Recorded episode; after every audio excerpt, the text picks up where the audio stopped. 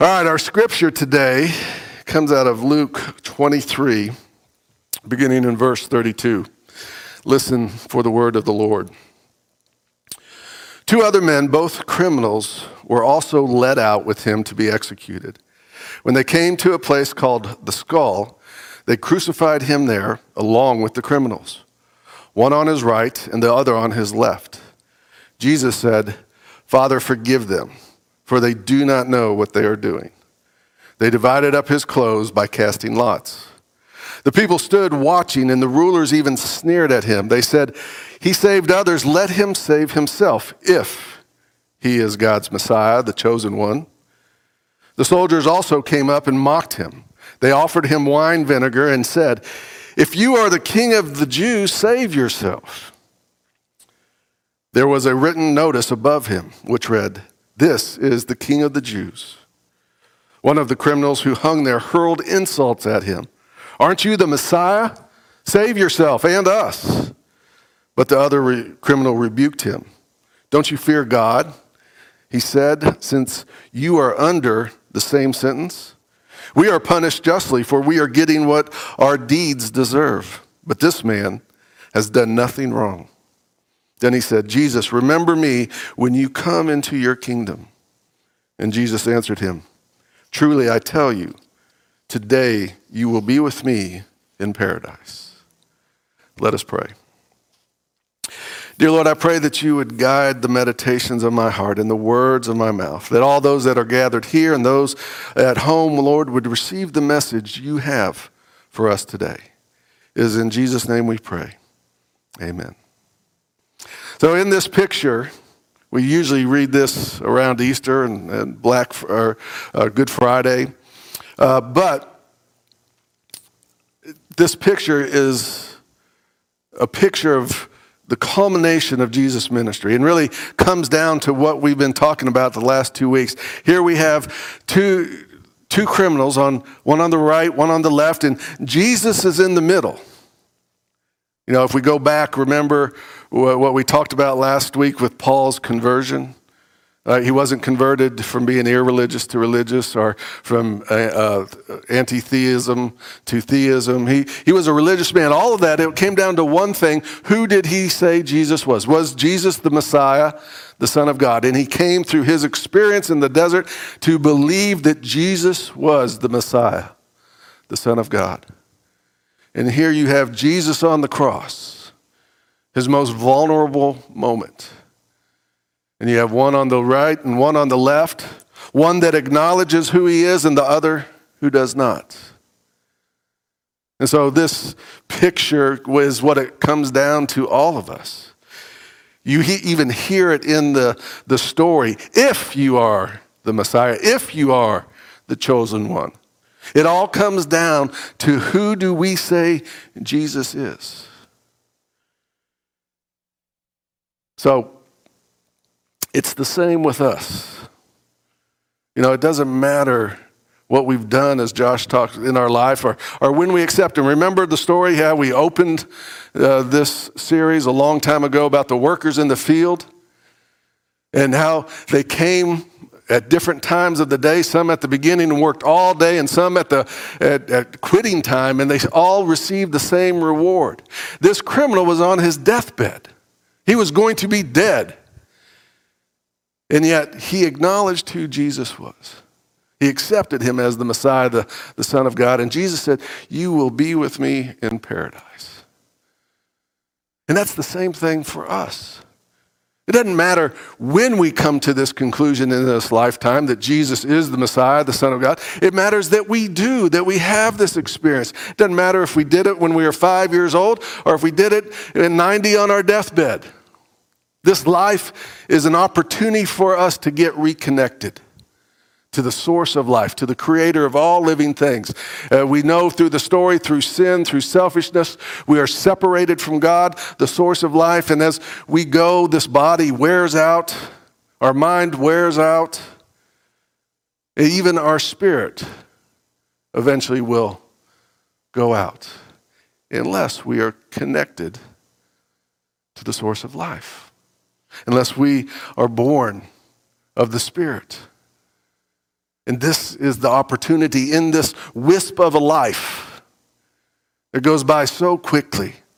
We have an opportunity to accept that Jesus Christ is the Messiah, the chosen one, God's Son. And it does not matter when we do that. As this criminal was about to die, and the ironic thing in this piece, this criminal was at his last few moments in this life and came to acknowledge Jesus for who he was. And Jesus said, Today you will be with me in paradise. So he might have been at the last moments of his life, but he was going to be first in the kingdom that Jesus was ushering in. And so we remember that this is God's grace. Two criminals. We see God's grace just poured out, poured out in this story. Two criminals that he says, we are guilty of what we have done. And yet Jesus is there. Jesus accepts them because he acknowledged who Jesus was. He knew in his heart, just like Paul knew in his heart, that Jesus was the Messiah. Jesus was the Son of God.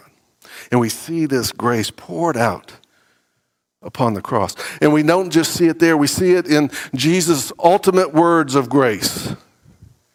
He says, Forgive them, for they do not know what they are doing.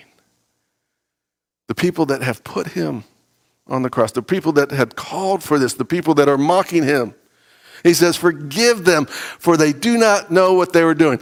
All week, every time I read that phrase in my head or said it out loud, I thought, I wonder, I just pictured Jesus looking down at the mess that we are. I can't speak for other countries, but I can speak for our mess. You know, with this politics and, and the, the riots and just one nonsense after another. And I, I just see Jesus looking down all the time, going, oh, Forgive them. They have no idea what they're doing. It's obvious, right? Now, I know God has done that, Jesus has done that a lot with me throughout my life. And still, every now and then, he looks down and goes, Oh, Lord, you're going to forgive him. He has no idea what he's doing. All right? Anybody relate to that? Yeah. A little. Get you for lying.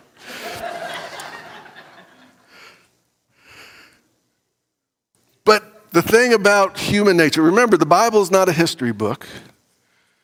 The Bible is about human nature, about God's nature, and the relationship between the two.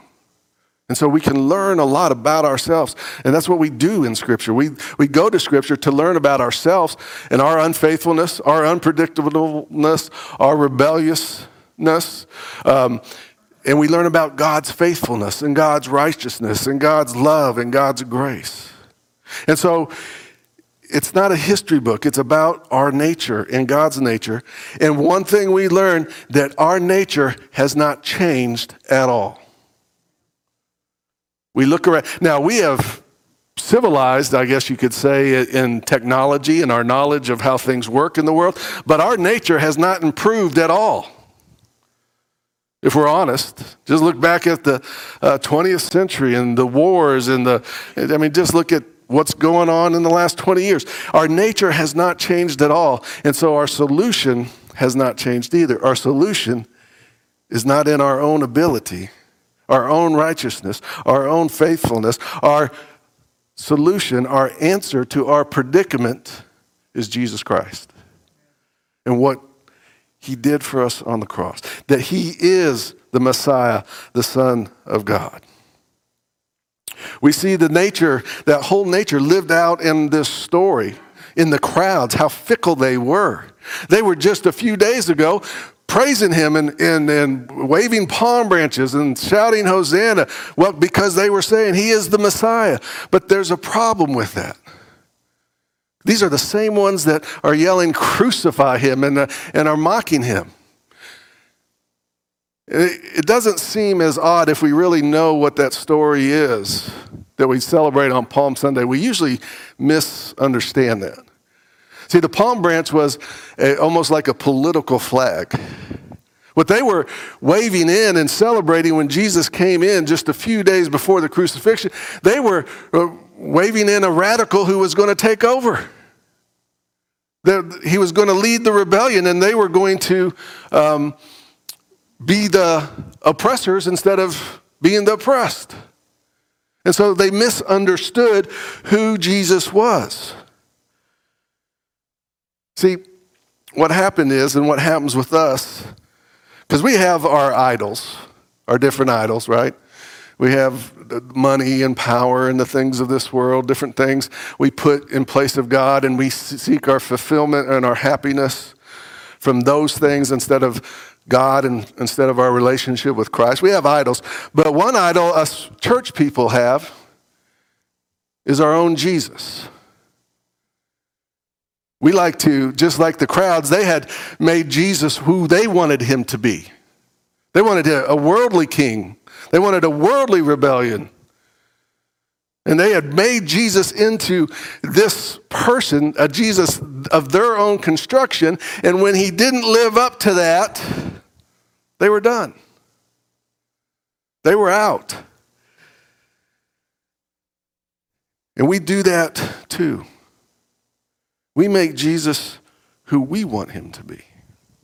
You know, we're supposed to be being made, born anew, and being made in the very image of Christ. And yet, us as Christians are constantly trying to make Christ into our image.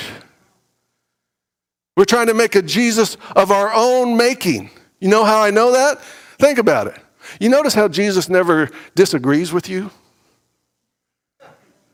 Right? He agrees with me on everything. And you notice, and there's got to be a couple different Jesuses because I know one Jesus is definitely liberal progressive. And I know another Jesus is definitely conservative. You see what I mean? We make Jesus into who we want him to be. Not just in politics, in all kinds of different ways. That how's it going to benefit me?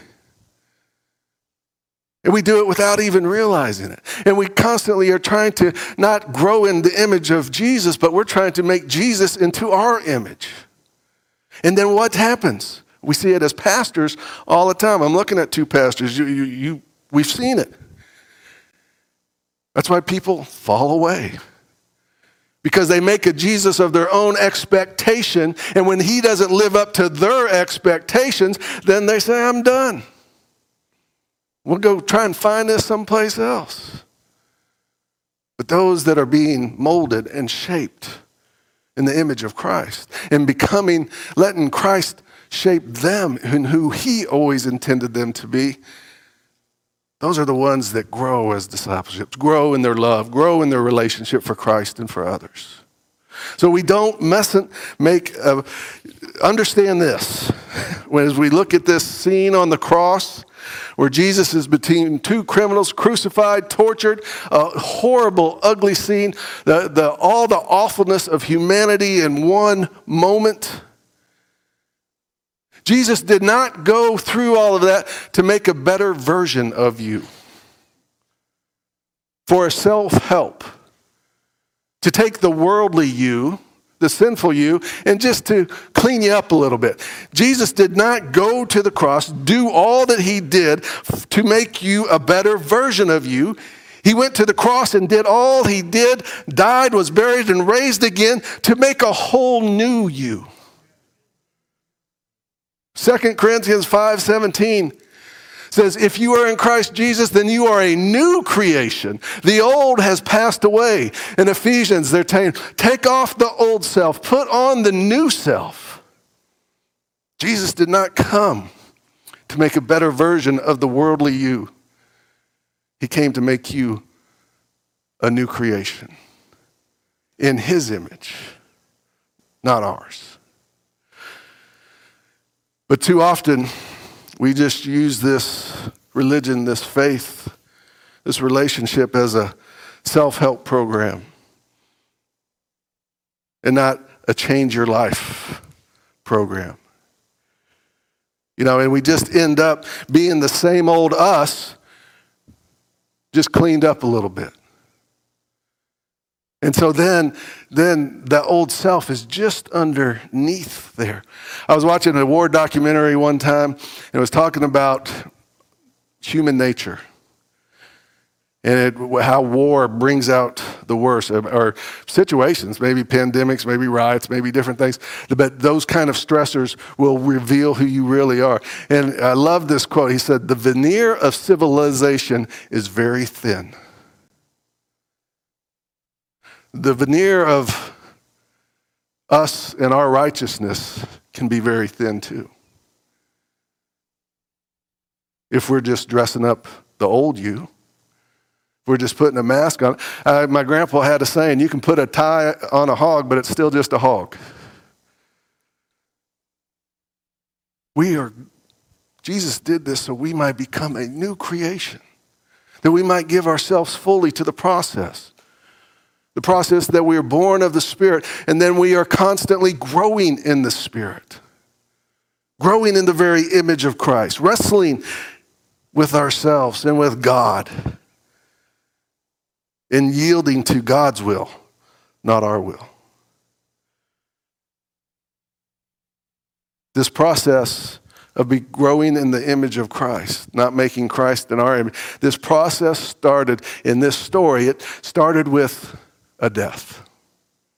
Right? Look at the criminal. It started with he, he, he was going to die.